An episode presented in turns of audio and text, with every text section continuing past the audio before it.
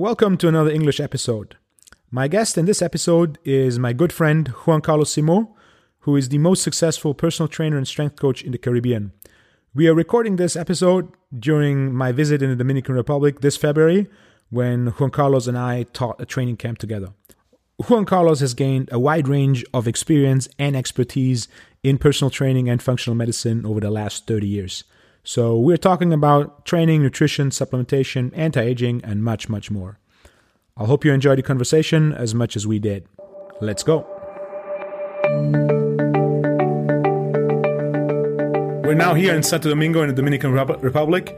I've been here for 10 days. Last week, I taught a training camp together with Juan Carlos, and now we're recording an episode for my podcast. Juan Carlos, how are you doing? Very good. So happy to be with you in your pockets. It's been a very good week. We had students from everywhere, Canada, US, Mexico, England, and all over Europe. It's been a full week of training. Basically what we did was 5 days, 10 workouts with lectures in between. So we exposed the students to all kind of methods, from relative strength to functional hypertrophy to a bit more metabolic work. Juan Carlos talked a lot about biomechanics and bodybuilding and his approach to nutrition. One of the things lately, you have gotten quite a bit of fame in the Dominican for creating the Simo Diet. Tell us a bit more. What is a Simo Diet? And first of all, thank you for the opportunity to be at Europe, Germany, in the pockets. Actually, the Simo Diet is the result of many, many, many years. Actually, it started out like 32 years on the trench when I was a young guy, a young teenager, trying to be a bodybuilder.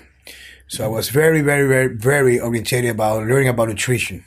I know the guy that have a great genetics about growing, even for old school standard, anyone can build a great physique, but not today's standard being a freak. So for me, it's not easy to gain in size. So my first experience was nutrition. I did the body opus from Dan Duquesne. So it was a completely ketogenic diet that actually is the recomposition. The method is about creating a hyper insulin sensitivity, going ketogenic diet very deep on 5 days, and then loading carbs to expose to a maximum anabolism through the effects of insulin that we can. So it's a modified system, very similar to the one that did Mauro Di Pasquale in the metabolic diet, but was more elegant because fixed in the regular people, like weekends, we can have the carbs. For sure, no any carbs. There was very specific what carbs to create that super compensation when you were completely depleted and your fiber fresh about training very hard for the 5 days. Everything started there. So after that, I keep the same protocol until one of my clients gave me, many years ago, my first book. I read a lot, but not in the tendencies about bodybuilding. It was called The Living Low Carb Life from Johnny Bowden. So actually give me another perspective about the aspect of nutrition, longevity. Besides that, that was the first book that I got just related about not only looking good, about health. How to manipulate your lipids and blood. All the stuff that we know that are the benefits from going very low carbs. Besides that, I started doing many research as a student of the Institute of Functional Medicine in the United States. I did several years of functional medicine seminars and courses, and then I moved on to the American Academy of Functional Medicine and the Metabolic Medical Institute. So that I found out it was they were talking very much about the inflammation aspect, something that we always overlook because we are very prone about performance only and looking good. So we actually, when you have a background as a bodybuilder, you care little about how you are inside. You only take care about how you looks like, how body fat, the pump that you get about manipulating the carbs, the things that we know. But the things I start hearing about inflammation, GI tract. So it was a continuing about seminar after seminar, not maybe putting a lot of attention on those issues because I was there only for improved longevity, but not giving up my approach about or only seeing the macros like carbs, no carbs, no fats, a lot of carbs, all the stuff.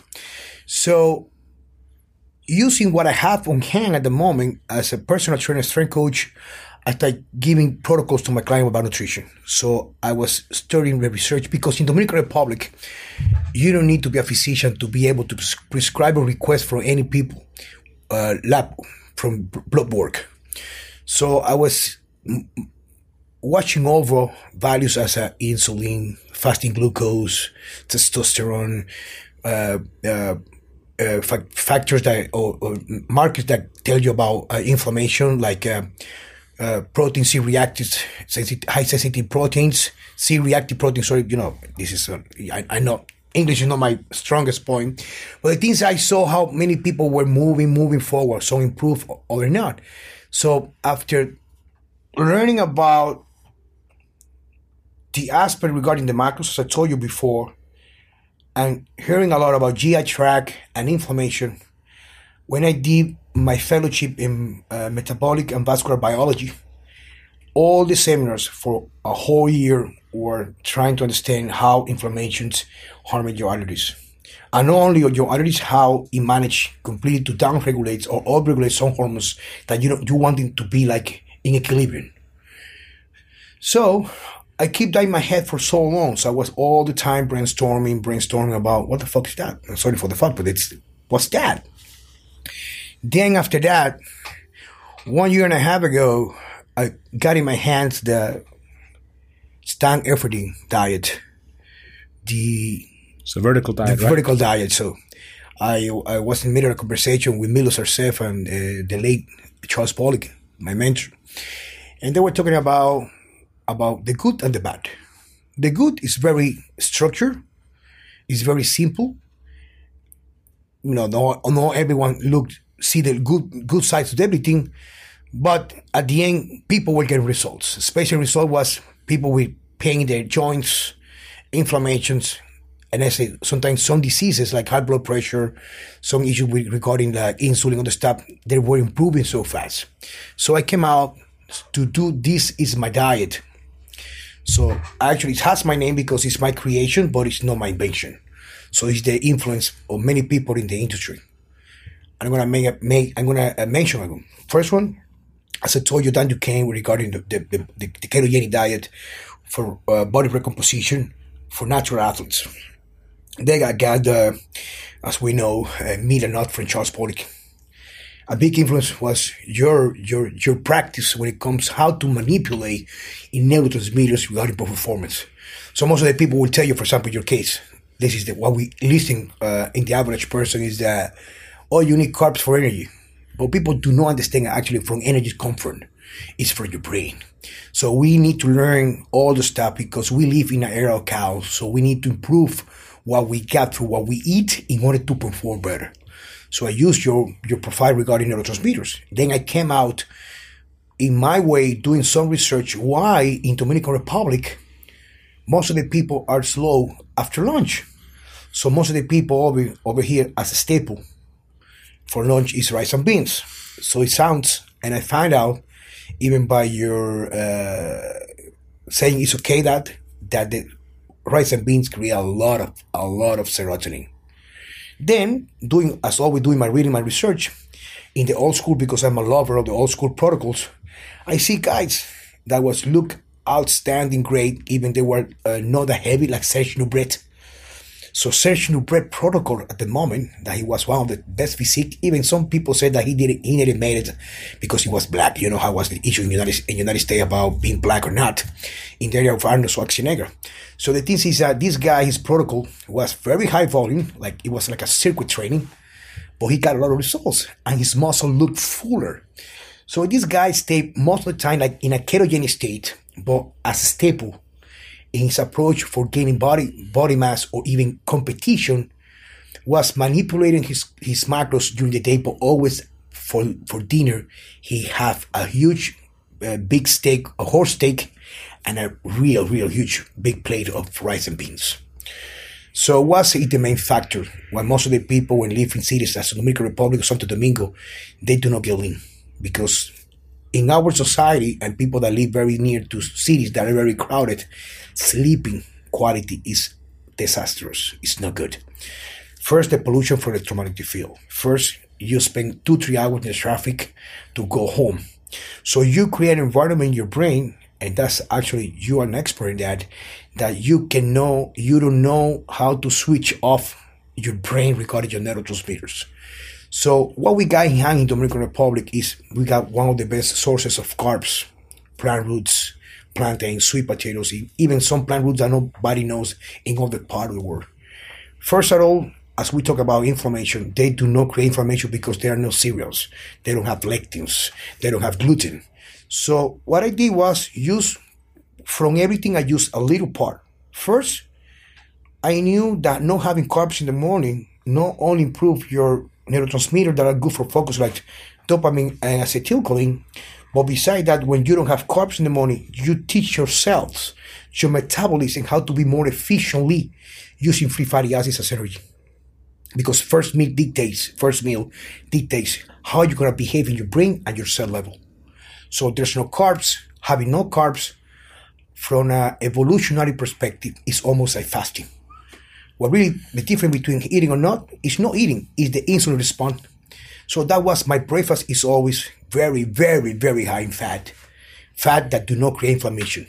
It means everything that is not refined, like canola, soy, corn, etc. So what I saw in my client, in my clinical practice, is that people that are having that kind of breakfast that was really high in fat and very, very good in protein, source protein or red meat for dopamine, all the stuff, hunger just went down.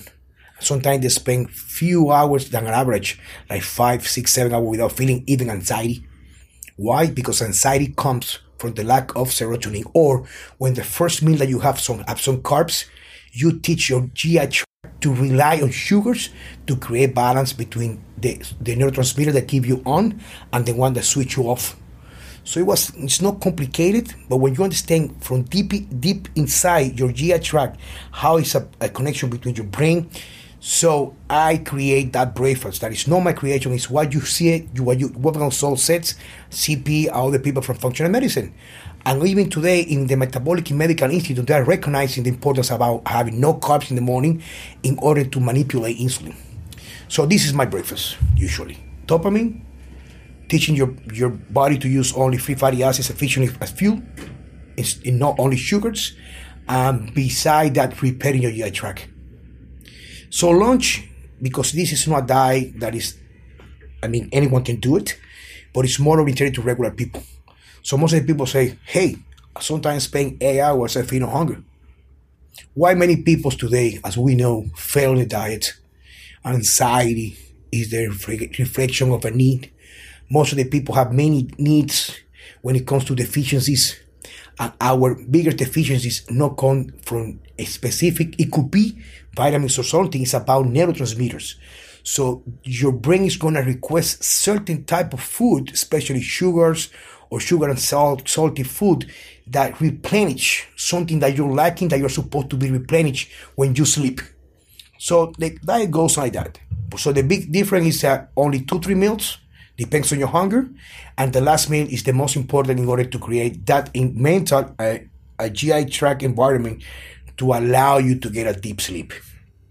And I see the results. And actually, I can tell this is a contribution to the society in Dominican Republic that I give because I give it for free. My book is about to come with more details when it comes to the clinical aspect to improve lipids, improves insulin sensitivity, all the stuff. But that's basically the Simo diet. I'm a big fan of the approach. For everybody that listens to my podcast, to the German episodes, what I recommend is a 50-50 diet, which is basically half vegan, half carnivore. Sure. Which is very similar to what you recommend, as we both have a very similar approach to nutrition and a very similar approach to training. So the base idea is have protein and fats throughout the day, and then have protein, and if you deserve them, sure, carbs at night, improve sleep, improve the GI tract, improve your well-being. And actually, something that I wanted to share with you that most of the people know, you know that, but not most of the people, there's a quote that I use to every person in my consult from the physician, the Dr. Carolyn Miss, that said your biography becomes your biology. For example, the biology of Dominican is not the same for a German that lives Stuttgart. Some students came to me, your clients, this last week in the area of my facility, Human Performance. He said, sometimes I don't have carbs, maybe because you don't need them, But in Dominican Republic, it's a small island, it's a small country, third world that we live. It's a happy country, good stuff, but we got a lot of cows. when it comes to politics, when it comes to security, things that happen but usually around the world, but over here, because it's so small, the more you think, the more you are aware of it, the more stress you create. So maybe for someone in the Dominican Republic, having everyday carbs at night is what suits them, but maybe someone that lives abroad in more developed countries, there's no need for that because you don't have those concerns. So usually people will get cravings in relation to their environment. I always said when you crave for something, give what you crave. Usually depends what you crave. Fuck it. But the thing is that the solution is to find out why you have those cravings. It's a deficiency, can be amino acids, can be a vitamin. You need to do it. You need to give for what you're lacking. Because the human being, because it's in the top, in the evolution, we are adapt very efficiently to any change, even when it's the bad one. That manifestation that we are stronger in that position actually allowed us to do not listen to our brain eventually on time. But if you want to change what you are, it's not about what to do, it's what to remove. Maybe some people would say that you're good on that. Actually, I'm very, very fascinated about your approach to neurotransmitters. It's actually what you're going to do to buy maybe supplementation for neurotransmitter if you live in a completely polluted environment with a cellular phone Wi-Fi. So there's no way to fix that. So you got a fire. In one side, you put just a cup of water to turn it off, but you put wood on the other side. So the heat is going to be there. You can drop a little bit, but it's going to be completely burning. So it's very important to understand that a need that you have is going to become an anxiety. So anxiety is a manifestation on a need. For a regular person, when you work with someone that understands those issues, it's more easy to get results because you know where you're lacking. For example, in your case, you use a lot of Braverman tests. And you have your own way to test people to find out what they're lacking. That's why people get results so fast. Because if you make someone to go in a very low carb diet, but it's very low in GABA and serotonin, fuck, it's not going to do it. Even when they tried harder, then you're going to compromise sleeping. That's why it's very important to take into account that only by knowing where your from comes and what to remove that are not the right habits that you have is the only way to change. 100% agree. Especially the point you made with the phone and electricity. We just been last weekend to Punta Cana, and our friend Rowan, who joined the camp last week, came with us. Yes. And he used an Aura ring, which assesses sleep quality and the heart rate variability, which is a good indicator of nervous system function. And after one day in Punta Cana, which is much different than Santo Domingo is a big city with 4 million people, and Punta Cana is basically by the beach, a lot of green, a lot of nature, not many people. His heart rate variability improved by 40 points. So just being out of the city for one day already basically improved his nervous system function quite a bit. Same thing as the weekend before we went to Las Terrenas. Everybody that visits the Dominican, I highly recommend go to the North Coast. There's not many tourists because there's no big airport close. So you basically have to drive. Wherever you land, it's about 2 to 2.5 hour drive. From Santo Domingo, it's 2.5 hours. So it's only small hotels. It's a lot of natures. It's empty, beautiful beach. It's great food. Sleep there. I've been there like 5-6 times now. And every time I went, it's like sleep 9 to 10 hours, have a big meal, some of the best sleep you can get. And actually, as a background as a bodybuilder, then I'm very, very obsessive about body composition. Eating sometimes not as good as you eat Santo Domingo, just by being there and being in an unpolluted environment, you lean out in 24 hours.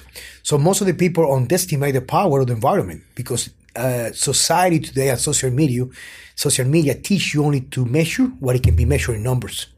So for example, how many hours, but they don't look for quality. Sometimes 6-7 hour quality of sleep can be better than 21 hours that you can put like one day after hour, or another one in a very polluted environment. So it's a rule of thumb from a functional perspective when it comes to medicine and trying to bring all the aspects that aim to longevity and health. I tell people not to give up their life, but try to bring balance. And actually that aspect is very important to look in every aspect of your life. relation, business, training, recovery. So you can train as hard, as good as you can recover. For example, I've been in several seminars like the one we just conducted last week, and usually after the weekend, those weeks for training, just being away for 3 or 4 days, away from the gym, just eating, allowing to eat good quality food, and especially sleeping and being exposed to the sun, I can see a dramatically change in my body just by doing that. So it's very important to understand, just to move on to our conversation, that the first question you need to say is that from where I come from, because your biology is the result of your biography, or your biography becomes your biology. And the main question that most of the people do is what I have to buy, what supplement or this fuck is good. But the first step to do is to know what to remove. Let's say, for example, in the Dominican Republic, but maybe it's not that common in other countries, especially in Europe, we are very, very, very alike the United States when it comes to this oils that we use for cooking. We never used to be like that 40 years ago, but now, you know how it's the market. We're very close to the United States, a great country. I'm a pro-American when it comes to admiring what they do for a country, but actually it's a very sick country, because actually they're not oriented about being healthy, but this is another issue. But the thing is that we are assuming the high consumptions of vegetable refined oils, especially canola, all the stuff. Even they sell it as something that is good. And I have some people that regard what they eat. I just give the instructions about take away from their cabinets all the vegetable oils. And we're not talking about even to change their macros, how the way eat. And some people get leaner. Just in a couple of weeks, inflammation goes away, start sleeping better. People that are very, very, very little depressed improve their stable well-being when it comes to the brain function, because it's very important to understand when you talk about your biography becomes your biology. Biology starting your GI tract. GI tract actually downs or upregulate everything from recovery, sleeping, insulin, hormone like testosterone, IGF-1, growth hormone, everything, even neurotransmitters. Because in our country, I've seen in many years, like there's a ramp-up tendency to obesity. And the first thing we need to ask, what's the different things we've been doing the last 30, 20 years? Is in our market is complete. It's going to be completely full in all the supermarkets about vegetables oil. It's not that because it's there. They sell it and promote it like better than saturated fat or olive oil, even real butter, which causes a lot of problems, primarily inflammation, but also has a big impact on neurochemistry, recovery, and so on. Yeah. When it comes to fats, one thing when someone asks me about Dominican, or if I tell someone about the Dominican, that I always bring up first is the incredible food quality. So I've traveled to many countries in the world, but there are very, very few where the quality of food is as high as in Dominican. Like you have avocados that are the size of a coconut. You have mangoes. Usually when you get a mango in Germany, it's like somewhat dry. Here, you peel a mango with your hand and the juice is flowing all over your hands. The steaks, you don't need to put seasoning on the steak. Like you just grow it and the flavor is so intense. Food quality is something that's very, very special to the Dominican. Why? I do believe because we still grow our own food. You know what I mean? For sure, when you go to a supermarket, you can see the shelters, the typical cereals that are Kellogg's, any brand, right? But when you go to the countryside, still the staple of those people is plant roots, plantains, yuca is cassava, sweet potatoes, and actually is the way it's intended by nature. So still we can get in here all those kind of fruits and let's say natural vegetables, to call it this way, like organic, like no manipulated by or no GMO. It's very cheap. It's very common down here. And I actually get a lot of people, especially a lot of Dominicans, that are trying to make a better living. They just leave the country and go to live to a state or Europe. Or one of the things that they started missing right away is the taste of the food. For example, I have a client that flew a few weeks ago to Dubai. And I said, we got there, a lot of luxury, something completely great. We order steak, we order vegetables, we order this and that. was really beautiful on the plate, but tastes like nothing. Tastes like nothing. It's incredible. You cannot difference what's going on, what's in that food, that steak, what that rice, that potatoes, and everything. And actually, I insist, your biography becomes your biology. So it's not what you put in your plate, it's from where it comes from. So in Dominican Republic, we still produce a lot of our stuff, especially, for example, as a paradox, I mean, something that can sound weird, our domestic beef, even without the intention of being organic, is by far better than organic in the United States in many places, because our countrymen, people that do raise the cattle, actually, they don't have the luxury to buy expensive cereals or something, so they need to allow the cows to be freely walking and having the grass or the grass fed, you know. So that's why, and actually that's one of the biggest attraction for people that live by performance. So someone that know that what you put in your mouth is not gonna be only for muscle or fat, it's for brain function. That's why I believe DR maybe is one of the best destinations for that. Because first, I know there's many places around the world that you can get maybe something very similar to us, but it's very affordable. So for example, over here, a good dinner in a very like high class restaurant with a big steak, maybe a glass of wine or something like that, the average cost is $35, $40 in one of the expensive ones. If you go to a cheaper one, the quality of the food is the same, maybe it's not luxury, you can do it with $18, $20. So actually, it's a good country for living. As every place, we have our cons and our pro, but actually when it comes to food, we rule in the market. Food, climate, it's basically there's no season. I remember the first time I came, I like asked like what time is the best to come? Do you have winter? And it was basically like your answer was yeah, basically it's the same all year. We have summer 12 months. Summer 24 months. 220, yes. And it's the case. Basically a cold day, it's like 27, 28 degrees. A hot day, it's like 32, 33 degrees. If it's raining, it can be like raining like storm. And one hour later it's like blue sky, perfect sun. It's some of the best climate I've ever experienced. Actually, people that haven't been here, they come from Europe or they come from America, they wake up in the morning and see complete stormy, completely rainy, windy, like a disaster because we get a lot of water in the street, like floating, right?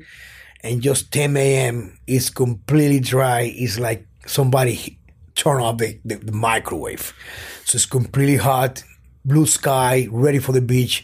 And actually, because we're a small island, you can get a beautiful, beautiful beach just 40 minutes, 1 hour away from the city. And if you want to go to our most favorite paradise destination, we go 2 hours driving, 2.5 hours slowly to Las Terrenas, as you said before.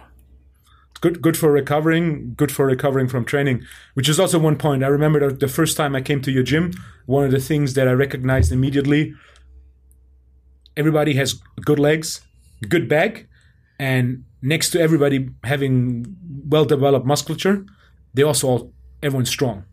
So that's one of the things these days that I miss. There's guys that are big, but a lot of them are very weak, especially if we look at bodybuilding. A lot of these bodybuilders can barely bench press their body weight. Like I have seen guys weighing 130 plus kilos and bench pressing 140 kilos for 6 reps.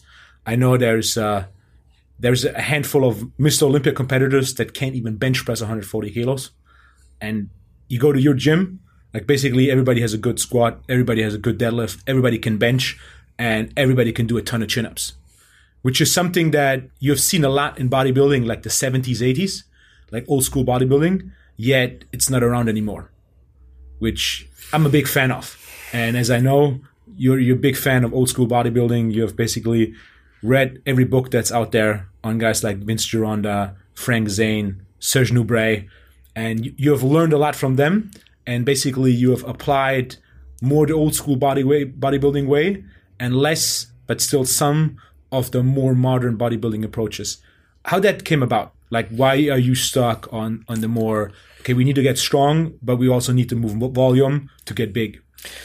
Let's go back to 1994. I say when I was a teenager, imagine in an era all the people at my age know what I'm talking about, especially in third world country.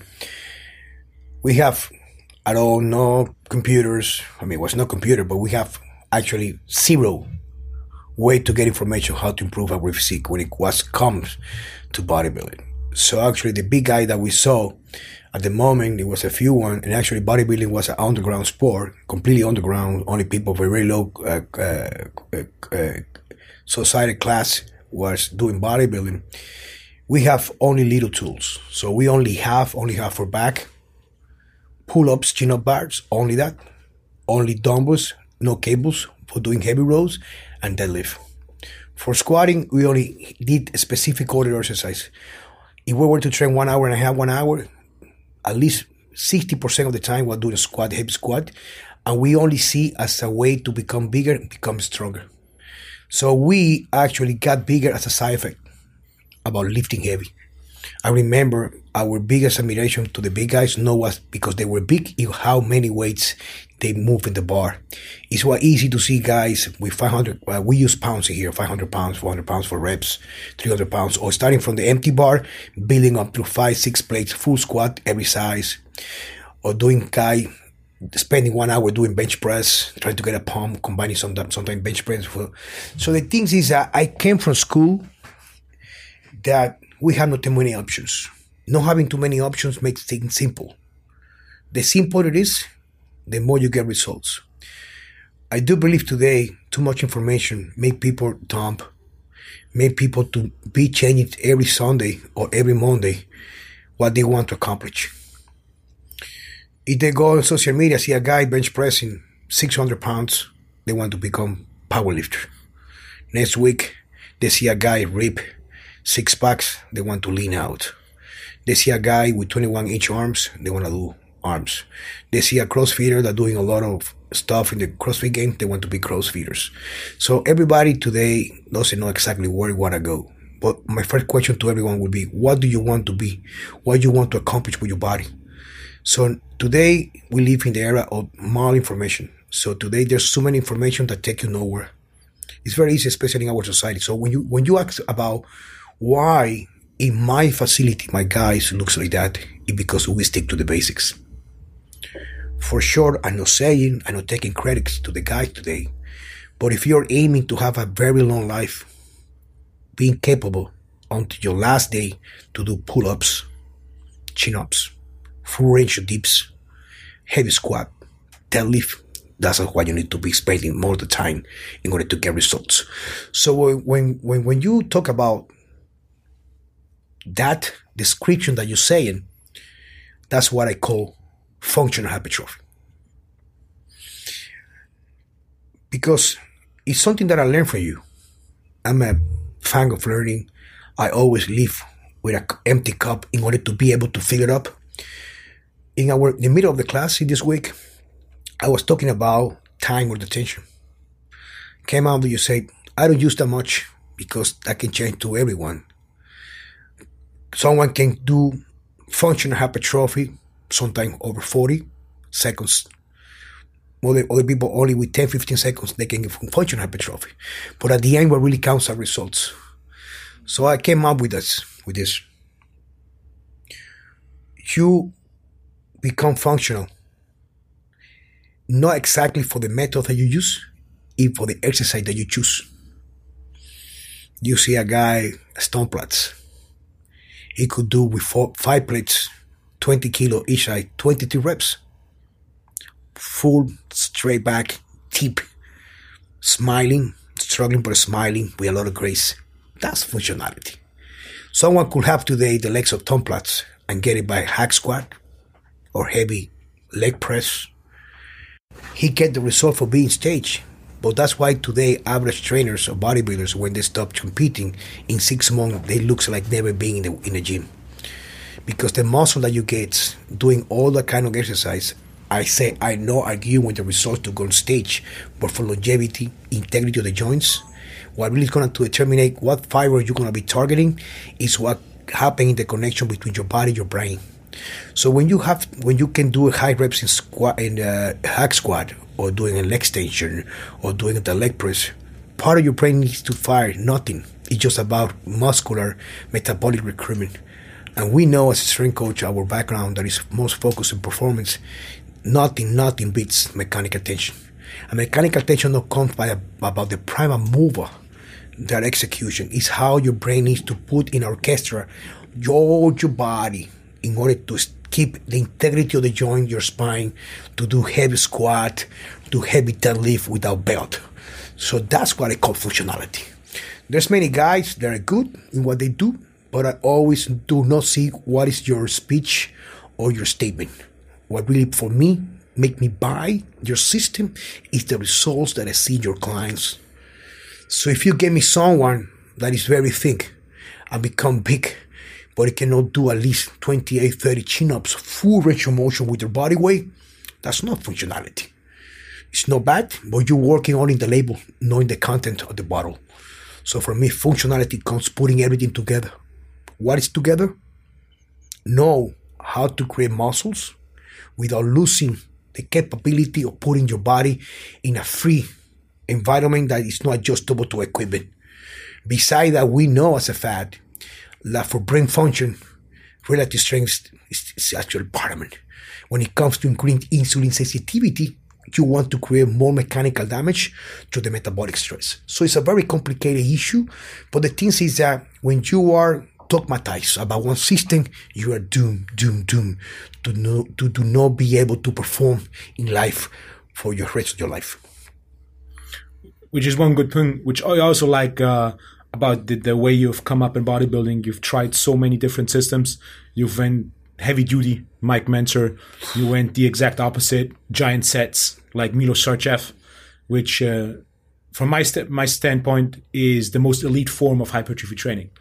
So giant sets, for everybody that's not aware yet, it's basically doing 4 or more exercises in a row with no rest in between. No rest is basically somewhere 0 to 10 seconds. And the most you've ever done was for legs, 34 exercises. So one giant set is 34 exercises in a row, no rest in between. So that's a very, very elite form of training. I like to compare it to an ultra marathon, which is one of the first points with giant sets. You need to build up to it. It's same as running an ultra marathon, same as running 100 kilometers an hour. If you start running, you don't go and run a half marathon, a marathon, and then an ultra marathon. You basically go step by step. You run a kilometer, you run 5 kilometers, you run 10 kilometers. And eventually, if your goals are high enough, you end up at running an ultra marathon, or in a strength training sense, you end up at doing giant sets, which is basically Milos Sarcev, which is after Arnold, the most photographed bodybuilder of all time. He lived with you and worked at your gym for 10 months. And you basically did giant sets with him for almost a year. For almost a year, yeah. 10 months. One of the things that I learned, because everything's a learning process. Even I'm not a very good sensitive guy when it comes to carbs. Being exposed to giant sets for a year and building and adapting to the system completely changed my metabolism. I'm going to repeat it again. For sure, the only way to grow is to train and to eat out of your comfort zone. I'm going to repeat this. The only way to improve and grow only is to train and to eat out of your comfort zone. So from being a guy that used to compete with an average or complete full ketogenic diet, I wasn't that big. I've been training for Milos when I went to the Mr. Universe in Guayaquil, Ecuador. Actually put me completely in the opposite direction, but because I was trusting him a lot, I didn't even think about or dirt about arguing or not trusting his judgment. So the first thing we did was to prepare meals every day. So from being a guy that only have carb post-workout at dinner at the moment, I wake up, stick to the protein and fats in the morning for neurotransmitter because we were training in the afternoon, but I have the same meal the rest of the day. Every 3 hours, I have one sort of proteins and one sort of carbs, and I eat it completely steady every 3 hours. So having only a day 100, 150 grams of carbs, I was going up first 600, 800, over 1,000 grams of carbs per day. I repeat, over 1,000 grams per day. How heavy were you back then? 100 kilos? So I went from average 90 kilo, I went to 110. Ripped to the bone, peak. How tall are you? 170? Yeah, 170. I'm not that tall, you know what I mean? 170, 110 kilos. Yeah. In shape. In shape. Completely in shape, striated. But the good things about that, even I did a lot of bodybuilding before, while I was moving in the process of adaptation of the giant steps methods, when I became more efficiently, I changed completely my genetics makeover. So when I became efficiently, if I had no carbs before go to bed, I repeat, I have carbs every 2-3 hours, I have dinner, and I had to prepare a big, large bowl of oatmeal with cinnamon, apple or bananas, ground and some maybe almond milk, sometimes water, honey, big, and eat it. And sometime between dinner, that was an hour before go to bed, and go to bed, I start sweating because I was getting hypoglycemic. Why? Because I changed completely my metabolism. It means being small, being weak, for sure, that's what you are meant, but you are doomed to be there. If you know how to work, if you know how to put everything together, and you are willing, that's the most important point.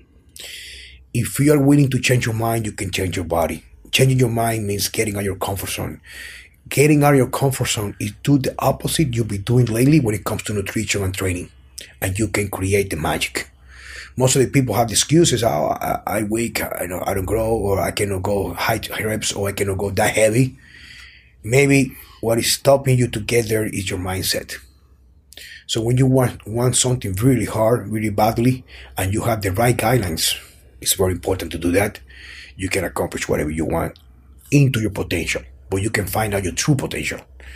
So after those a month, year with Milos, I came up with this quote that says, 1 hour of training with the right person worth more than 1 decade of reading. Just by sitting there, because I'm the typical guy, if you're gonna coach me, we're gonna train together, maybe because we are so close, I can ask you, but if not, I will just follow your step. I won't ask you, okay, what we're gonna do today. We're in the gym, I go to work, so I follow your step, and I learn from everything, how you breathe, how you approach the load, how you engage the muscle, how fast you go. I don't even need to ask what's gonna be. I just follow your step. So by being there, we got big guys in the industry, even you. I have to say I learned a lot by being with you in Germany about your neurotransmitters, how you approach your programs and everything. Milos, Charles, and many other trainers and big figures of the industry. I learned just by being with her 1 hour what it took me 10 years of reading. Because reading only gives you a view, but only when you go deep in the trench, is actually when you get the wisdom. Before that, it's your only knowledge that can be completely malfunction. You can be just switching one knowledge from the other one because somebody knows how to sell his philosophy. But if you don't take that philosophy that you are telling me now or anyone else, and I can prove that it works, it will be there just in the clouds. In order to bring it to the ground, you need to practice. Practice with your heart and give 100%. So there's no way you can replace hard work. Besides hard work, when someone's going to sell you something, do not allow them to talk too much. Ask for the results. Yeah, the practical experience, I'm a big fan of. The classic one I always see is 50% of the time, if I give a client for the first time 10 sets of 10 reps, squat, 4010 tempo, and 3 minutes rest, they're like, at the end, they're like, oh, that's it? And I'm like, okay, do the workout one time. It looks easy on paper, do it one time. And regularly clients come back, be like, oh, these 10 sets of 10, like I was done after. Like I couldn't move anymore. It looks good and easy on paper, but once you've done it, it's much harder than it looks. Which is also one point. Some listeners might go, okay, Juan Carlos is not that carbohydrate tolerant. He did giant sets, and after that, he was very tolerant to carbohydrates. So what I'm going to do, I'm just going to do giant sets too. Yet, giant sets are a lot harder than what you think. And give an example of a giant set. So How would do it as a giant said, look? I can tell.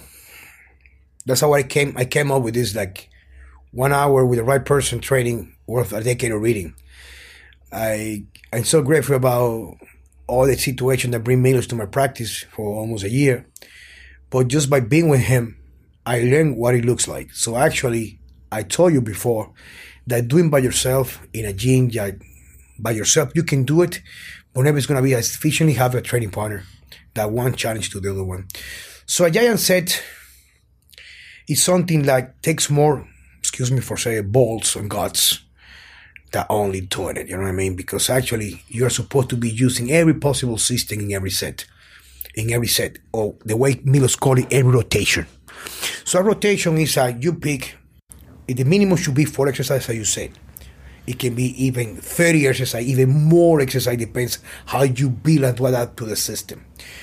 But giant sets is something that you want to create every possible stimulus in the fibers to create, or you get killed, or you survive, you become stronger. It's one way to be said.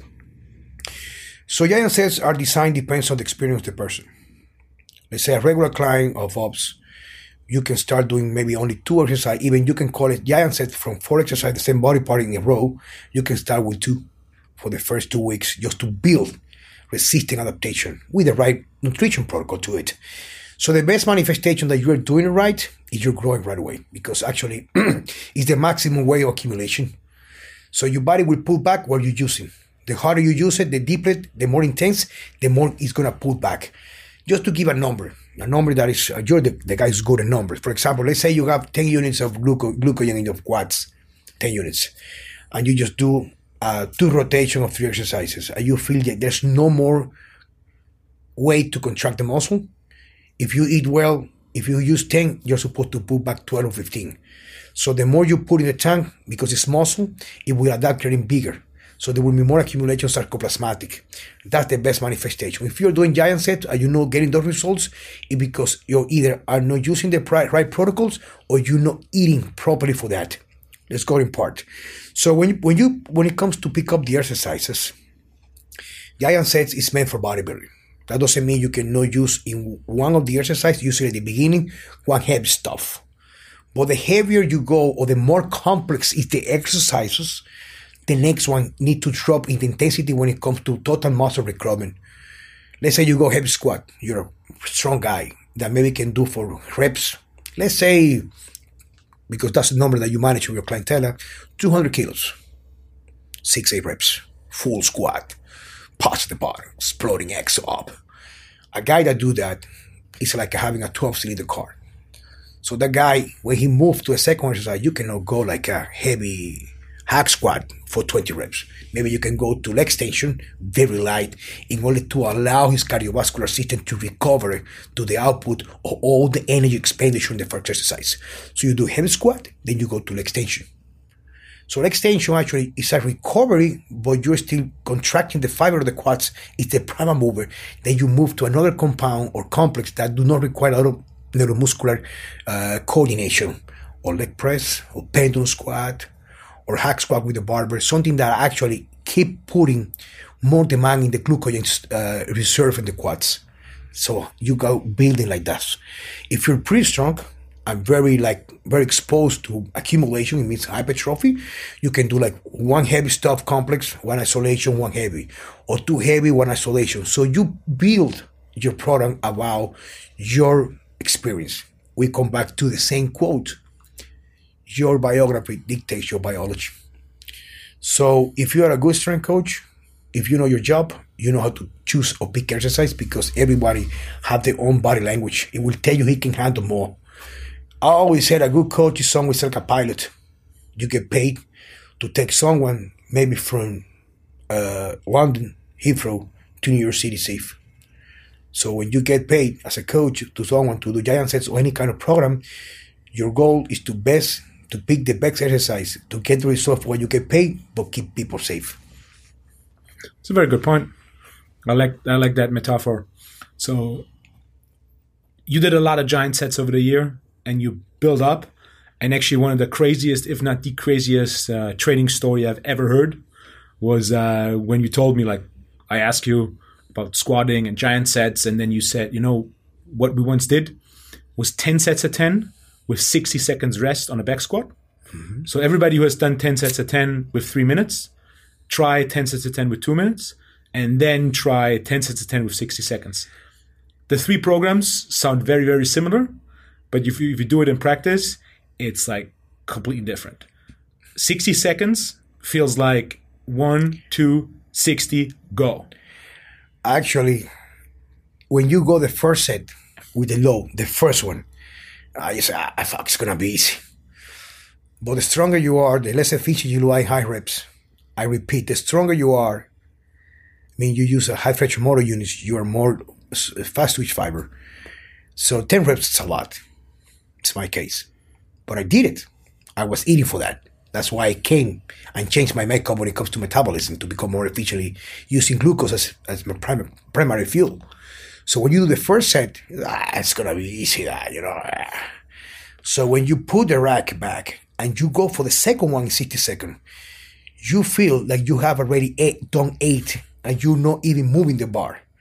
So it will be like going, even you do 10, you feel you're going to do 18 reps. And you keep building so on. But we were a team of 3 or 2, Milo and I myself.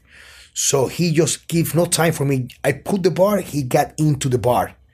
He got off, started doing squat, bang, bang, bang. He finished, he said, yes, your time. He said, no. It's not time for drinking water. Go for the set.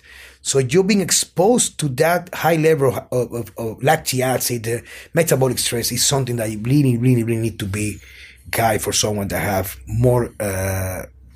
guts for the system. As I said sometimes, the only way to work out of your comfort zone, the only way to grow is to work out of your comfort zone. And believe me, somebody asked me, will you do back again giant sets? Maybe, but not because I choose to. That doesn't mean I become a coward. But actually, in life we change. For sure, if I decide to compete again bodybuilding, that will be my first set. My first election when it comes to pack very fast in size will be giant sets, for sure. But doing legs or deltoids is something out of this world. The legs, you feel you're going to die, pass away. Because you are short of breath. You got a guy that go with a very slow voice saying, don't worry, it's only pain, keep moving. You know what I mean? It's something crazy, you know? And when it comes to shoulder, you believe your arms is going to just split in the floor, you know what I mean? Because shoulders are very sensitive to lactic acid. Maybe, I don't know, because the neural connection about the plexobrachial, I don't know if it's in English, but actually you feel like you're going to just die from the pain, like somebody is you in your shoulders. But the results are amazing. Amazing, the results. It's the best results because it's the furthest outside the comfort zone. Yeah, I've been there. I can tell you that. But it's something somebody that loves to train and loves to see results when it comes to, how you say, to maximum hypertrophy, it's a must.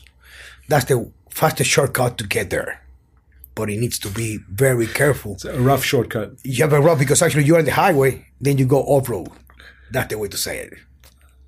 So 10 sets of 10 squat, 60 seconds, but that wasn't the workout. No, actually, we did after that 3 rotation, everyone... 14, 16 exercises in a row. And sometimes a set or an exercise is not only doing 10. We spend sometimes 2-3 minutes only doing a different version without getting off the machine in the half squat or the power squat.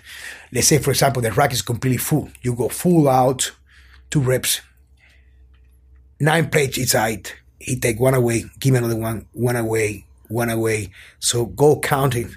So when it was complete like 1 plate, so you just rack it off, switch the position of the body, facing away from the machine, and you start loading back. Give me 2 reps, put another plate, 2 reps.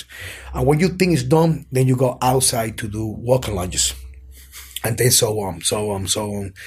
The guy is something like Milos, is something like this is out of the world. And I do believe, with all respect, is the most underrated bodybuilding coach in the history of bodybuilding. And okay, in one occasion I saw a guy named Andy Bell when he was living here. Andy flew all the way from Perth, Australia, to be here for a few weeks. It was like 3 weeks, but he only trained like 2 weeks. And I saw this guy gain a little bit above 20 kilo or sarcoplasmatic, whatever you want to call it, the guy looks as a freak after 2 weeks. For sure, this guy came over here to do 2 sessions per day, only Sunday off. So he was only eating, sleeping, and training. It was something out of this world. So the guy did a big change in only these 2 weeks. And actually, not beside that, is the big process of learning. 1 hour of training worth more than a decade of training or reading. And that type of training, we had one guy last week that came in the week at 96 kilos and finished the week on Friday at 105.9. So basically put on 9.9 kilos in a week. So a lot of volume, recovering, and eating a lot of food, which is one thing that I strongly believe that most underrate. Like, you do not know exactly how much you need to eat to actually grow, which is one of the reasons why many, I can grow, I can get bigger, you know, I'm a hard gainer. No. You're just eating way too little.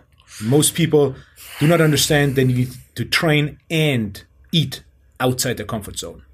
Like, not being hungry is by far not having eaten enough. Eating outside your comfort zone is where the body is forced to grow. I like to go to the base.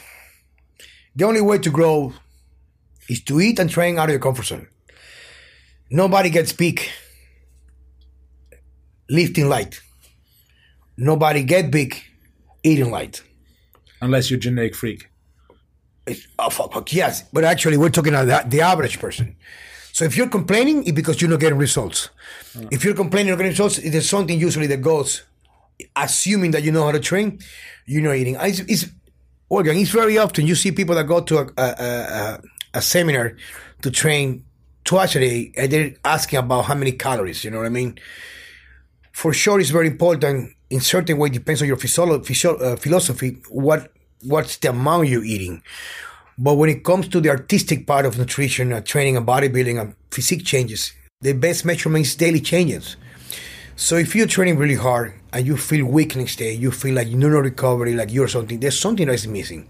We know there's many facts that are going to influence recovery ability, but the only one that actually you can have in your hand, if you have the resort to it, do it, is to eat good and a lot of food. Maybe you cannot be sleeping well for emotional issues, name it, what happened. But if at the same time you're not eating properly, it's going to be worse. So there's no way to grow if you keep only getting the napkin to clean the fat of the feet, the chicken, or you're trying to clean whatever extra thing oil that you see. If you have quality food, we mean food that is not inflammatory to your GI tract, even removing the things that are bad for you, even you eat more than before, is more anabolic. This is what happened. We've been learning the wrong stuff for many years. We've been learning that the only way to grow is to load the bar, and just by being low without working, you're going to grow. So you need to go. You need to work it out, but you need to do the right exercise. You need to do the right platform of motion. When it comes to eating, one of the biggest lies is that bodybuilders, all of them, eat clean all year round. So there's some people that can grow for sure as a bodybuilder in chicken and rice and egg whites and oatmeal, but that's not the average guy. That doesn't mean you're going to spend all day having McDonald's or Burger King, but you need to eat a lot. You need to eat a lot. I repeat, you need to eat a lot. If you have a goal. Your goal is to become bigger and leaner, and actually healthier. Food choices and how much you eat is paramount. If you don't do that, there's no way to grow. And most of the people, especially female, because they are taught to, if I eat, I get fat, or if I eat a lot of protein, I become a man. That's why most of the thing they do not move or progress in the program, because you only will adapt as much as you eat or properly for the program and as much you can rest. And actually, most of the people, and I sell a lot of supplements, I use a lot of supplements, but they don't pay attention about what they eat. So you cannot be as efficiently adapting to any program if we are still afraid or scared about eating a huge amount of food. What's the bodybuilder you have known that ate the most? Milos Sarcev. And on one occasion, and this story not come from me, it came from Charles Poliquin. It happened to me here in Dominican Republic, but first I heard from Charles, I thought he was like making a joke. That Charles had a girlfriend or something like that, another friend, and then he baked dinner for three people. It was like a big bowl of pasta, like 2-3 packages, and I think it was like a 10 or 12 chicken breasts, you know, in the grill, right? And Milo showed up, got seated at the table, and they were just getting ready to bring all the stuff to the table, and they said to Milos, go and start eating. And they find out they just move all the pasta, put all the chicken on top of the food, of the bowl, and eat it all. Over here happened to me with Milos. And on one occasion at Christmas, we invited him for dinner, and that guy ate a tremendous amount of rice, sweet potatoes, steaks, chicken, everything. But what is really amazing, Wolfgang, is seeing this guy eating so much or too much and keep it that small waistline. I tell this again and again. We know he's genetically used to that. So maybe a habit, I get fatter, maybe that amount of food. But when you have a healthy metabolism, your body will tell you when to eat, when to stop eating. It's the case when we went to Punta Cana with Rowan. In one occasion, let's talk about his first flight when he came over here. I remember after spending the whole week training, we went to Las Terrenas and he had 3 plates of dinner, 2 desserts, and 2 glasses of wine. And he was measuring his blood sugar. It was completely very low. Wake up next day, pretty lean and more recovered. Who dared to do that? Most of the people live scared about everything. Most of the people do not try to listen to their body. There's always a voice like the demon at the angel that said, oh, you should eat more because you're hungry. So they say, no, don't do it because you're going to get fat. You know what I mean? But if you get the feeling, it's because something is going on. So this is the same quote that I told you a few minutes ago. An anxiety or the need for something is because you lack of something. So if you get the feeling to eat more, it's because you are running out of fuel. Last week, he was measuring glucose again. So he uses the continuous glucose monitor, which I love to use and use basically with all my moderate and advanced clients, which measures glucose every couple minutes, 24 hours a day. When he was having 2 long breaks in between meals, his blood sugar was going up. So he had to eat frequency to not have his blood sugar go up, which is to most people, it's counterintuitive. They think like, hey, I'm eating carbohydrates, my blood sugar goes up.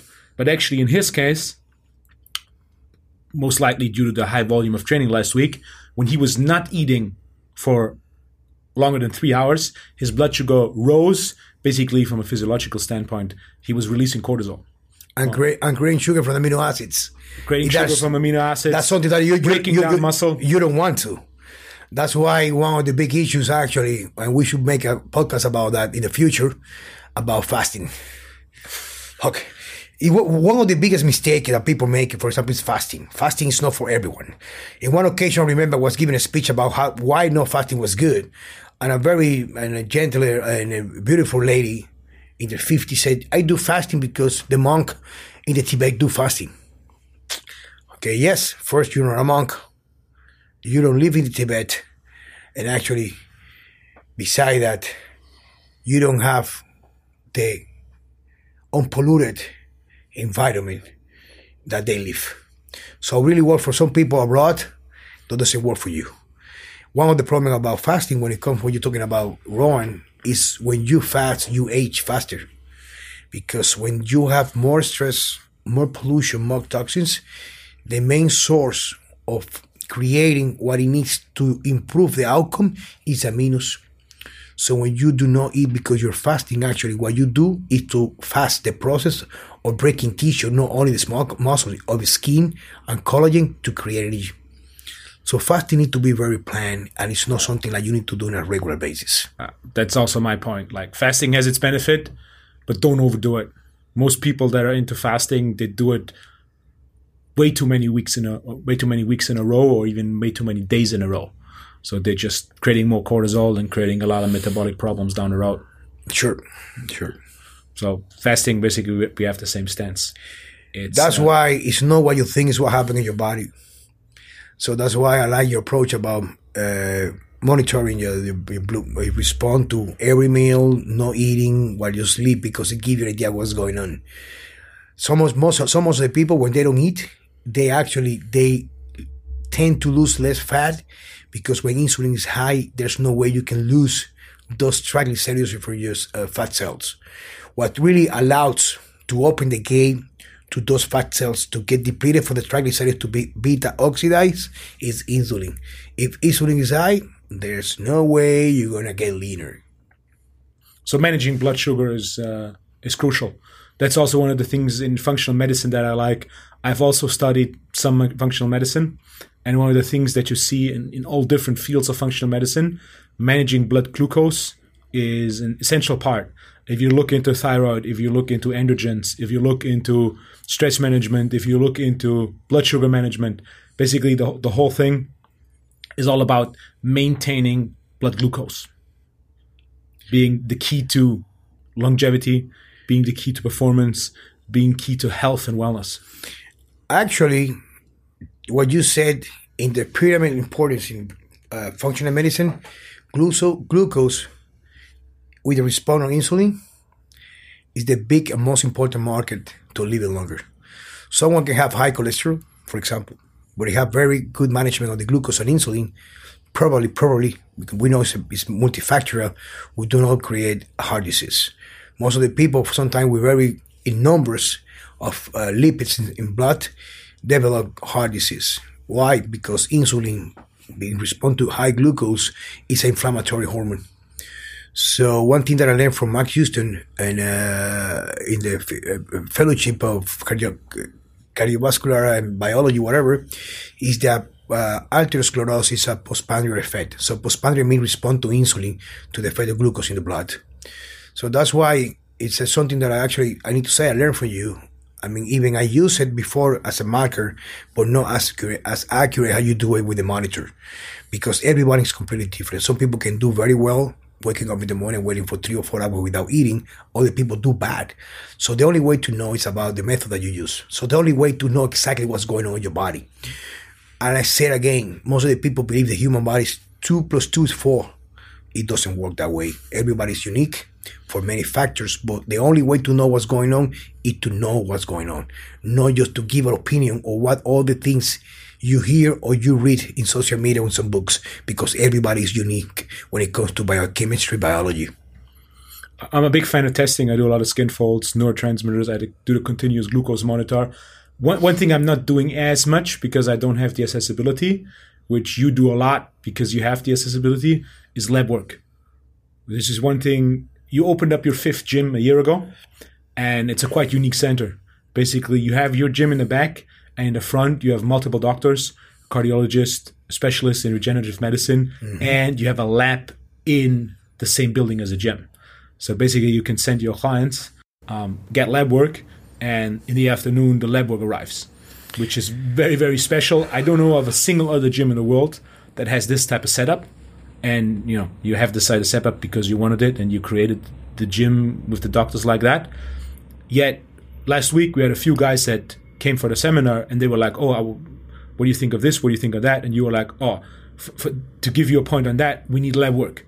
So come tomorrow morning, first thing before the seminar, I get your blood drawn by the doctor. And by the afternoon, we have the lab tests. And then you sat down and you were going over the lab test and the results with the guys to give them specific feedback on the lab work, which is something I don't have available at that level and something I really, really like. I don't see anyone in my practice, if they don't show up with the lab work over here in the Dominican Republic, because it's a more accurate way to show them what we know about the skin for caliper, about when we do the Braverman test, or when we do, for example, just the first meeting. This is the way I do it when I make a lot of questions about the lifestyle. So there's so many people, for example, we know as a fact, every males in their 40s, in my case, in the Dominican Republic, that come to my practice, and you know by the way they shape, the way they behave, they talk, even the way they have the distribution between fat and muscle, they have very, very low level testosterone. So, for example, male that wants to be a macho in the Dominican Republic, they will tell you that they have issue when it comes to regard their sex life. Well, when they come in here with the lab work and you see that their testosterone level are lower than my daughter of 12 years old, fuck, they can argue with the results, as I told you before. So at the end, only by knowing that, and many people, when they see the result, they get more with a commitment to do the program. Most of the people try to avoid the numbers because the numbers slap you in the face. So fuck, you cannot argue with the results. It's the same thing when you are monitoring the glucose and the insulin, for example. It will tell you an idea what's going on, so you can know, say, no, this is not working for me because you have it in your face. So in my facility, the first thing I do when I just opened this last one a month ago, we've been open for 30 months already, 1 year a month, is I do not will do it without having a lab in my office. Because actually, most of the people, when they come to your practice in Dominican Republic, especially for our environment, is really, really high polluted when it comes to noise in the street. The noise, Dominicans are very loud when they talk. They can be completely alone in the street only by thinking somebody's coming, they just horn, right?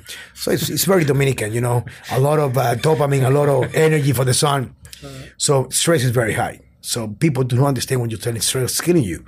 Some people come in here, they supposedly do exercise, eat supposedly very well, but the blood work, when you get the blood drawn, you get the results right away.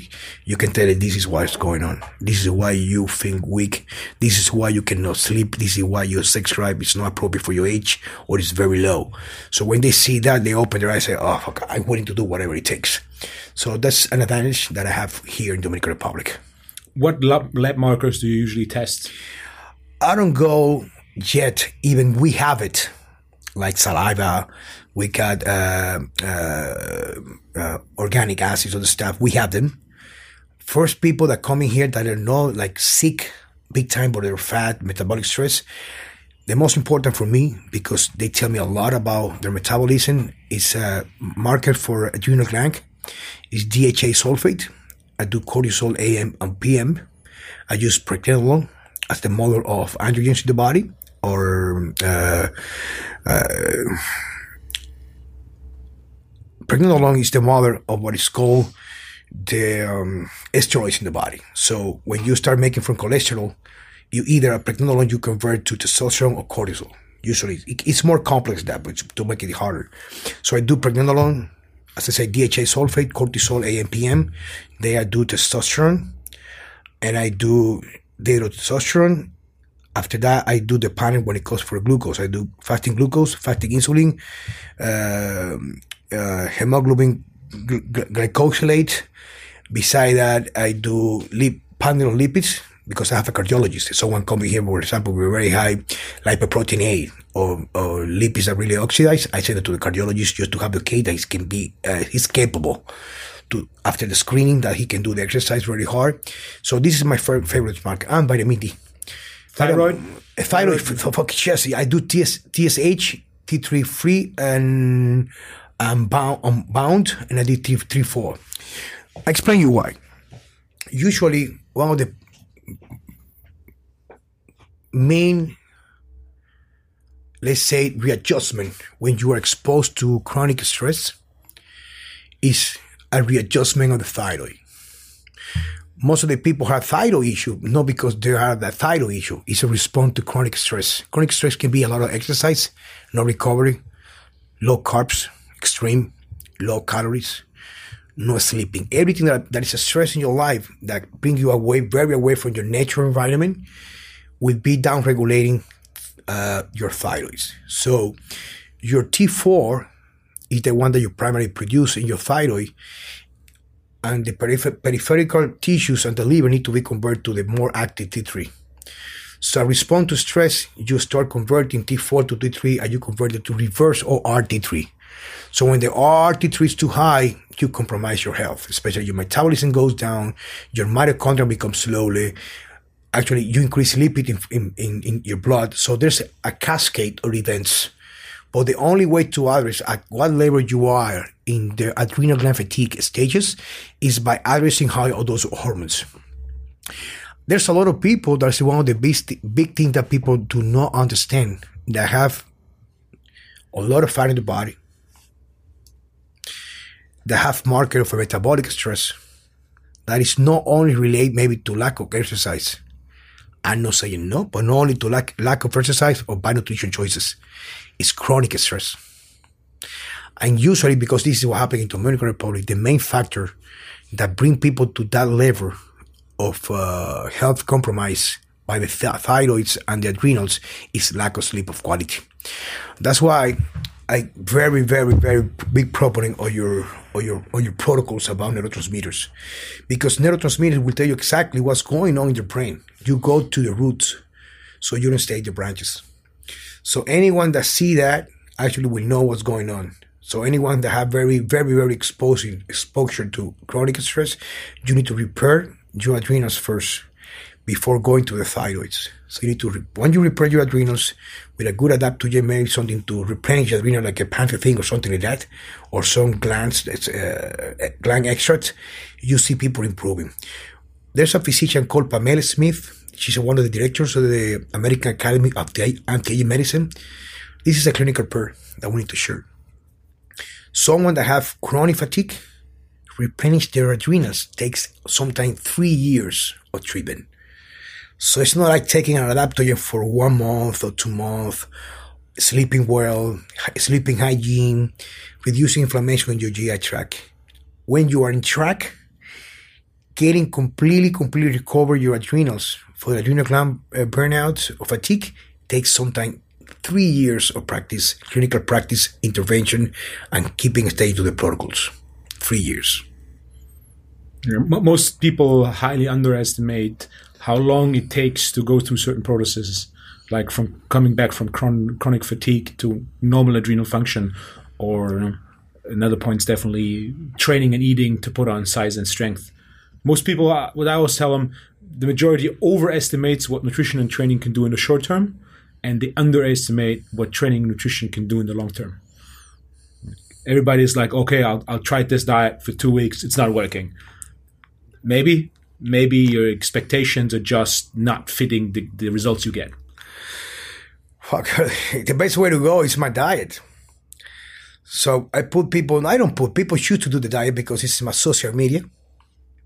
JC_Simo in Instagram, right? When it's the highlights, you can see it in English and Spanish. So people improve a lot. People that have chronic constipation get regular bowel movement. Start sleeping better. Maybe not 100%, but not sleeping. 6-7 hours better. Sometimes people, without even going to the gym, throw body fat, increase a little bit of muscle mass because they get no inflammation. So when you hit the point that there's no inflammation, you regain some status when it comes to muscle mass. Not for competing, it's because when you're inflamed, the status that you get in your muscle is not the one that you can reclaim, like the natural one. And some people ask me after 21 days, can I give up the diet? I said, okay, I have a question. As simple as that. You have a job that you don't like, that you work 18 hours a day, you only got 4 hours. 1 for bath, dinner, dine, and then 3 for sleeping. Then I give you a job, they give you 10 more time money, you only work 4 hours and you got 20 hours for yourself. So you have time for going out with the family, for reading, and then after 3 weeks, you're gonna request the last job. So it's not common sense.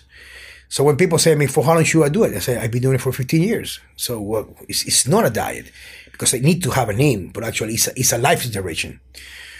When you repair your GI tract, when you have the right food choices, that's happened with a lot of your students and my students, they become aware of what's wrong with them. We got the case of Nick Hesman over here. It's a very young guy, very successful in the business with his dad in Vienna.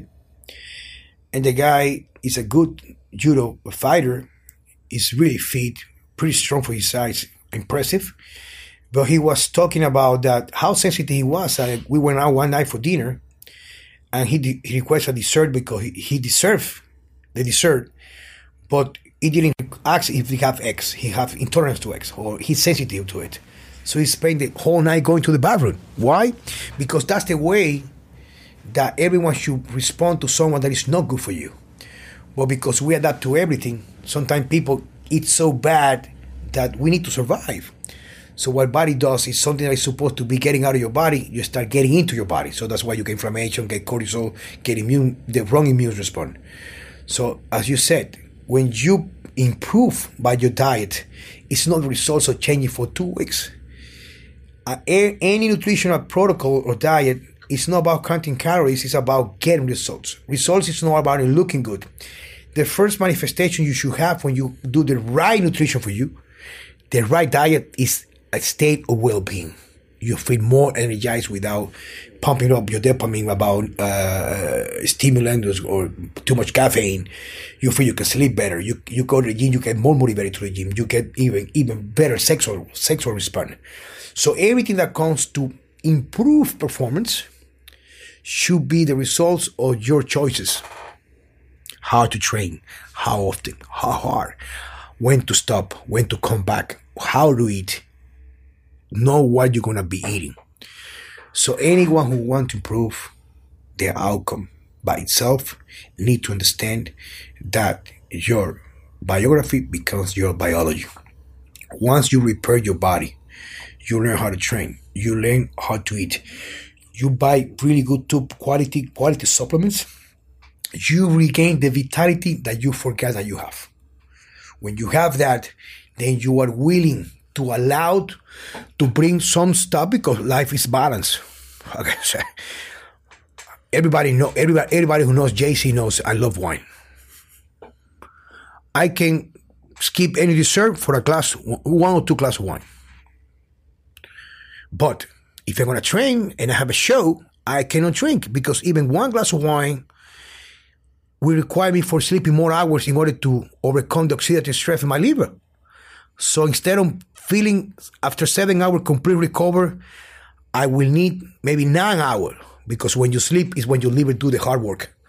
So the more toxin in your liver, and alcohol is a toxin, it doesn't matter how good or how resveratrol you have the wine, I don't have the luxury to sleep in too much hour. So I need to make the best with it, the hour that I have. So everybody knows. So sometimes I get the wine. I pay the price because life is balanced. For sure, I don't have 2 bottles of wine daily, but this is how life. But most of the people, they do not know or they forget what it is to have wellness in all the aspect about muscle mass, showing integrity, being powerful, having insulin sensitivity about the right choices about frequency, volume, sleeping, supplementation, frequency of eating, right choices, cooking at home, and beside that, dealing with emotions. So you need to say, I don't like to say this because it sounds like a joke or something like a holistic approach. Holistic is not having like a candle in there singing. It's about understanding we as special beings, we respond to everything that is in our environment. And environment is not only what you got around you, it's what you got in your head and what you have in your GI tract. So everything takes or tax you or put money back. It's like a bank account. You made the right choices, it's like saving money. You do the wrong one, you withdraw money. Sometimes you need to withdraw money to maybe to buy stuff like it's a toy for Christmas. But if you only take things away, count will be 0. And you're good in numbers as a German. So human body and health is about balance. As you say, how we start this? Training hard and resting hard. Most of the people get in the mode like no day off. They burn out.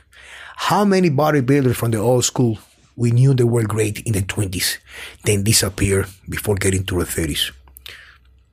they burn out.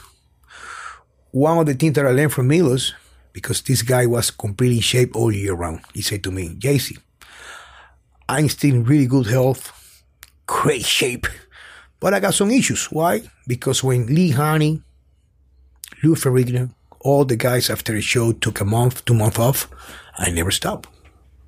So life is about balance. Get food, sleep, train, get some sun, which is one thing you mentioned when we talked lab work, vitamin D.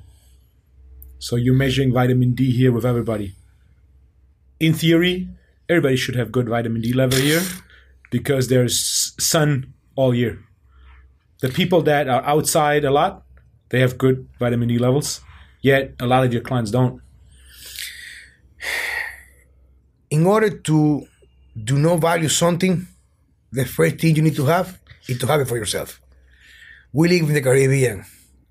I'm a big example. I don't go as much as you go to the gym, to the beach. Living in here, average, I should go at least every week for 2-3 hours to get a sun bath, not because to look good, it's because longevity and health. Dominicans over here, usually they spend too much hours, especially the city, in the office, hanging around night. Nobody walk very often in here. So actually people, even we live in the sun, there's a really, really deep deficiency in all our population. From every 50 people that I see in my practice, only one can have an average of 50 or 70 vitamin D in their plasma, blood plasma or serum blood cell. So the thing is that vitamin D needs to be measured. There's many things that this one thing, for example, I learned from you and I learned from Charles and for many of my courses. It's not about taking the sun. Without sunscreen, without polarized glasses, all that needs to be in account. Even how fast you take a bath with soap after taking the sun. So now there's a big epidemic of vitamin C. And vitamin D, sorry. But this is something that I want to share with you that I learned from functional medicine. Maybe you know that, but it's something new for me. One of the biggest issues that most of the people get the wrong reaction to the sun is because their intake of vegetables, refined vegetables, is too high. So when you eat a lot of omega-6 that come from canola, soy, sunflower, corn, etc., the response that you get in your skin is the wrong one and you get cancer.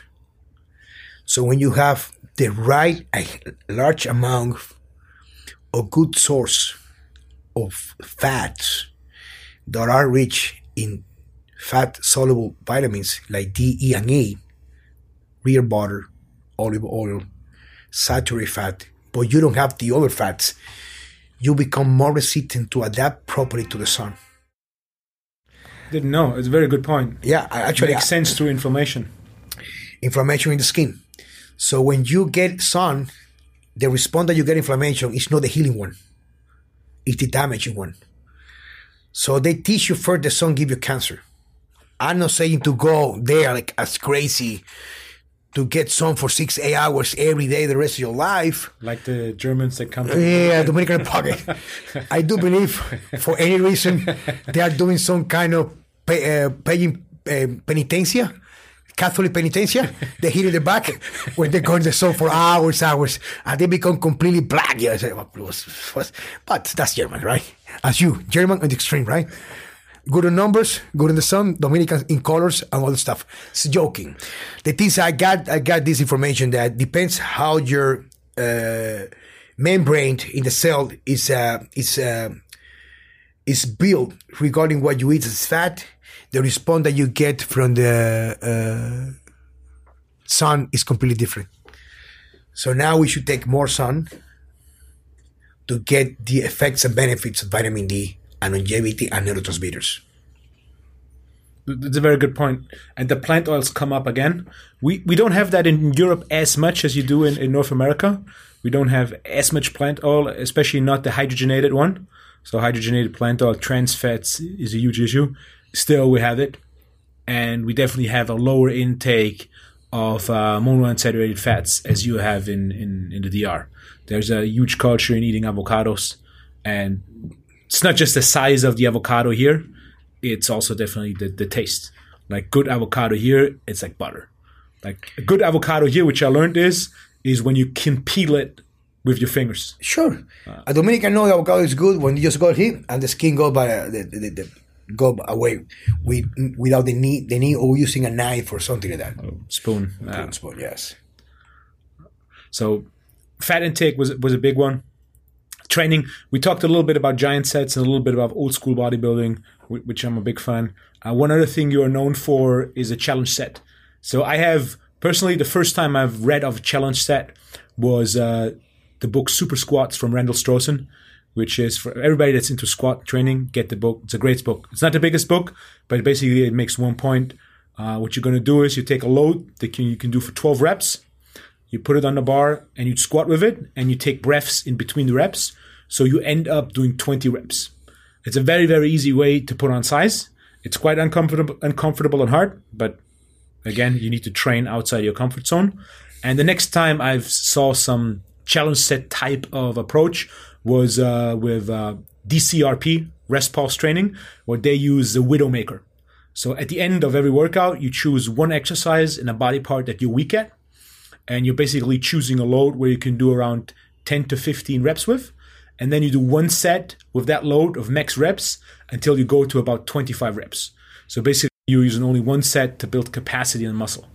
And the next step of this type of challenge set I've seen was when I came to the Dominican, where you have different approaches to challenge set. The classic one is the chin-up. So either at the end of a training session or just in the middle of, there's clients, like what one coach goes like, okay, let's do a challenge set. And basically a bunch of coaches line up in the middle of training sessions with clients, and everybody does one set of chin-ups or pull-ups. You'll see who can do more reps. Sure. As you said, gene is 90% environment, 10% equipment. So what we do is I came out with that because I'm a very competitive guy. So I like to feel that everything in my life challenge me, everything. So I need to have a job that challenge me. I need to have everything that is, if I don't feel the need to improve, I need to move on. If I don't do that, I feel like I'm dying. In every aspect of my life, every relations, job, exercise, nutrition, everything. So what happens is we find out that just by doing that, the guys that works behind the gym when it comes to their physical pinnacle, getting bigger and improve, especially an exercise that it could be one of the big measurements for upper body fitness, the chin-ups and pull-ups, everyone who was staying behind actually did a challenge set. So what I did, we did it so frequently, as an accident to improve. So we did it Monday, for example. And Wednesday, after doing arms in the morning, in the afternoon, it was pretty crowded at the gym, and we bring the clients in. They do a challenge set. So we did different methods, like the one who do the most one set, or the one can do in less few sets, go to 50 total, or even 100. Everyone in a couple of weeks start improving their backs. Know how they perform, how they looks like. So the back become thicker and elbow flexor become, especially brachioradialis, become thicker. So it's like, well, fuck, we're getting results just by getting out of our comfort zone or doing something that nobody does. Like you do your regular session or at the end of the session without planning, or another hour in the day doing something that was not planned. So we use the magic pill that says, oof, is actually low volume, high frequency, bah, the magic happens. People with low back got back. People with bigger back beat the other guys. So it became like that. Say the second exercise that we choose was to incline dumbbell press.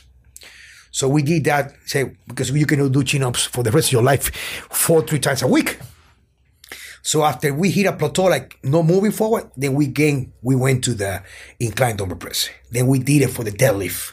Then we did it for the squat. We did it for push-ups. We did it for anything that challenged you. Deadlift. Fuck. So it happens to me that I find out about a challenge in deadlift even knowing, because I was reading about that, about big guys that have really good back because they do a lot of deadlift, their back was completely thicker, as Gustavo Bavero, Ronnie Coleman. One day with Milos and Charles Poliquin, I ended up doing like arm workout with Charles. I was passing by the barbell that was completely loaded because Milos was training Andy Bell, and Milos said, "Hey JC, you want to try it?" I said, "Yes, why not?" There was it was almost 200 kilos, right? It was 190, 185. I don't remember now. I need to make the numbers, but it was really heavy. So I knew, because I'm very big fan of deadlift, that I could do maybe 8, 10, good tempo, right? No bouncing, and always 4 seconds in the neck, in the eccentric. And I said, "How many you want me to do?" He said, his very funny voice, 17, JC. I said, "Fuck off." So Charles was there. The gym was completely crowded. It was the right environment for dopamine. So you got my straps, engage, woof, start moving. 17 reps, tempo, complete engagement in the eccentric. At the bottom, no bouncing, pause, engage the lats, go back. And then when I was getting tired after the 12, I could not engage the lats. So my scapula became open and internally rotate the arms. So I keep pulling. Magic. Was on before. I did the lift. I spent 5 days. We so sore my lats. So sore. Sorry, I mean, I was getting ready for a show to the Mr. Olympia, so I was really good environment when it comes to nutrition. And then, I gained 3 kilos just from beef in my lats. So that's how we came out with this deadlift version for the lats. So you're a big fan of doing chin-up, pull-up, and deadlift for back. Mm-hmm. The deadlift challenge set, how do you usually incorporate that in training? So is it like a certain load, or do you take body weight for reps, or what's the usual approach to a challenge set for deadlift? Usually, the ideal. That's how I did it. Without counting, it was almost like 1.75 from my body weight. So I do believe for a regular trainer, client, 1, maximum 1.5, 1.25 would be a good starting point. And you just get reps. Reps was, as always, it's not the typical powerlifting execution, no eccentric. So you need to show grace, you need to show form. So you gonna lift with the right muscles. A challenge set is as many as you can do. But for example, for the chin up, if you don't clear your chin on the hands, doesn't count. For the deadlift, if you bounce at the bottom, boom, and you get the inertia, doesn't count. You need to stop, breathe, engage, stand up, and put it down. So it needs to be something that you're grilling, putting with the right muscles. So as I'm telling you, it needs to be a challenge. It's not something to look for your comfort zone. It's not to make it easier. It's to show you are the king of the jungle, not by quantity, but by quality. Many people over there, they tell you, "Oh no, I can do 100 pull-ups." Okay, show me how you do it. When you count, not even one. So we live by performance, not by faking or by entertaining. So you need to show first quality, and without compromising quality comes quantity. There's many people that do a lot of quantity, but someone that improve only quantity, it will looks a body without quality. It's as simple as that. What Milo says: partial retro motion, partial development, partial movement, partial development. So it's very important to take account whatever you do is quality. If you don't do quality, you will not show quality. I'm not saying is your goal is quantity is perfect, but all the people are aiming at least to look muscular. You can be a little bit, maybe not that lean, but you want to wear a shirt and you want to walk in the street that your body talk by yourself. So you don't need to present yourself to show off in the cafe. university or whatever, the guy's strong, the guy's big. So it's, there's certain part of the body that tell you you are really obese. So someone can have, I have clients that do not work with me. They only do the consult for the shows. They look great. But if you look at good strength coach, you know they're weaker. Why? Because there's certain body parts like forearms, necks, that actually comes as a side effect or result or struggling with a lot of loads or a lot of weights. So when we come to challenge set, it's a challenge that never compromise quality above quantity. Very good point. As you know, I have exactly the same view. Good reps lead to good results. Shit reps lead to shit results.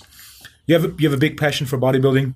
You trained some bodybuilders. You competed in bodybuilding yourself. You won the Gustavo Baudel Classic, and which I find more fascinating. You went to Mr. Universe at the age 44. Basically, everybody else in the final was between 20 and 25. You made the top 10. So you placed top 10 in the Mr. Universe, which is at age 44, which is a quite... Yeah, at the end, big accomplishment. At the end, I feel so grateful about the result, because I do try to enjoy everything I do. So by being there and coming out on stage, I know that maybe I got the highest point in the symmetry round was just a big accomplishment.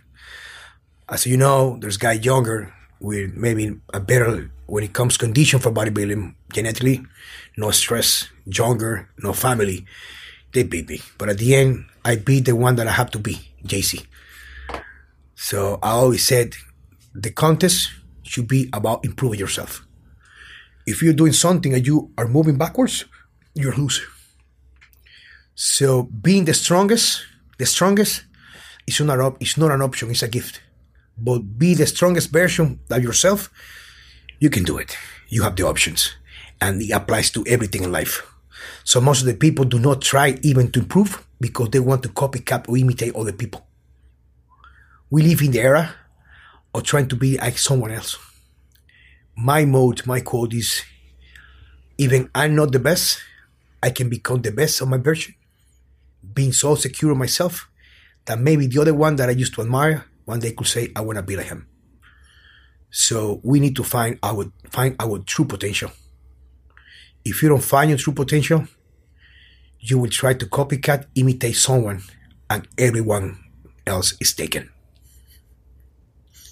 Which is a very good approach, not just to bodybuilding, which is a small chunk of your clients, but also to general population, which is the largest chunk of your clients. And also another small chunk of your clients is professional athletes. So in the Dominican, the national sport, baseball, you actually train some of the most successful baseball players in the Dominican ever.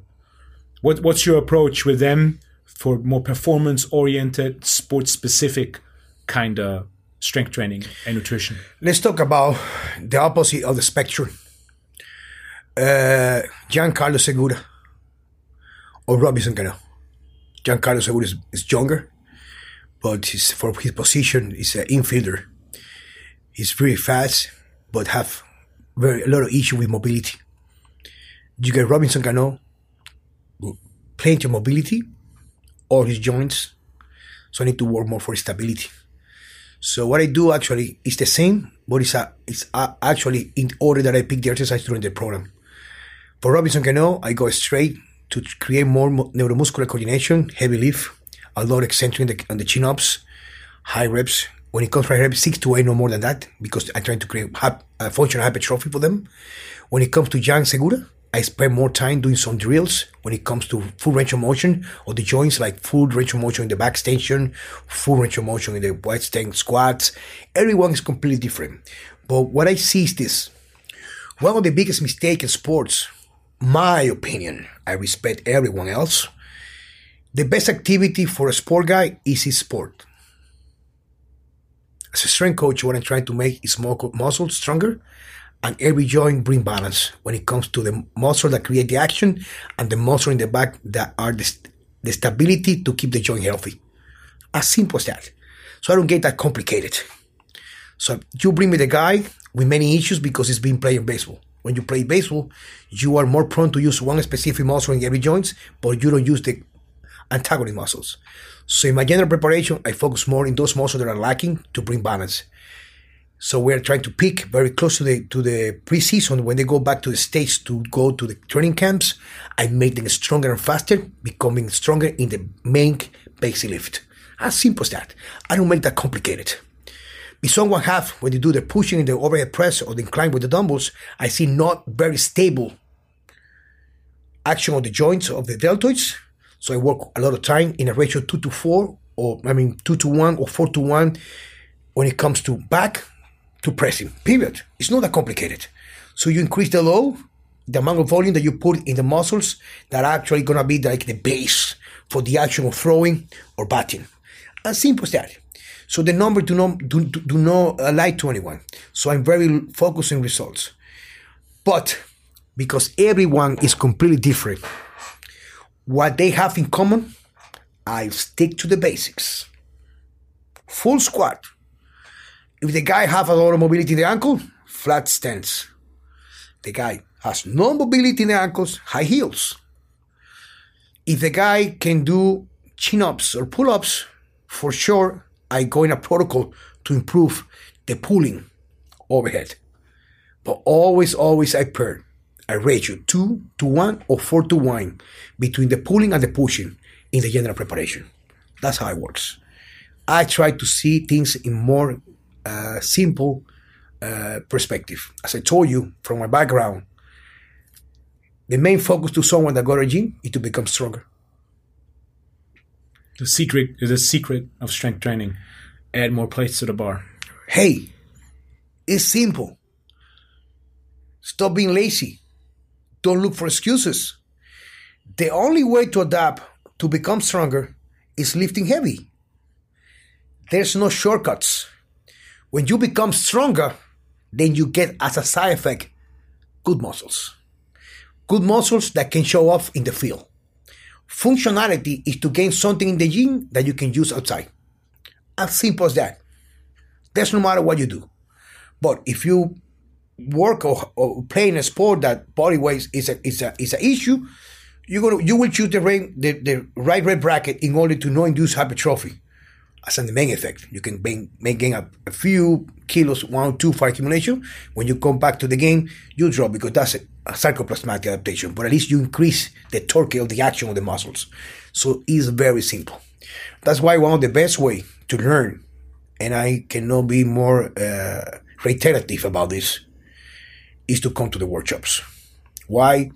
Because I can spend over here 2 more hours talking about how I train my athletes, but 1 hour of training with the right person worth more than a decade of reading. I think that's a great way to end this podcast episode. I was a lot in the last almost 2 hours. I hope everybody took something away from a nutrition perspective, from the training perspective, and also from a mindset and philosophical perspective.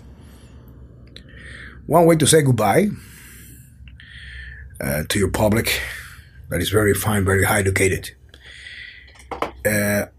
Us, you and me as a coach, our duty is not necessarily to bring people and go with them to walk the path. We show them what door to open, but you need to cross it. So the only way to real learn is to feel. You can read, you can see videos, you can do whatever you want.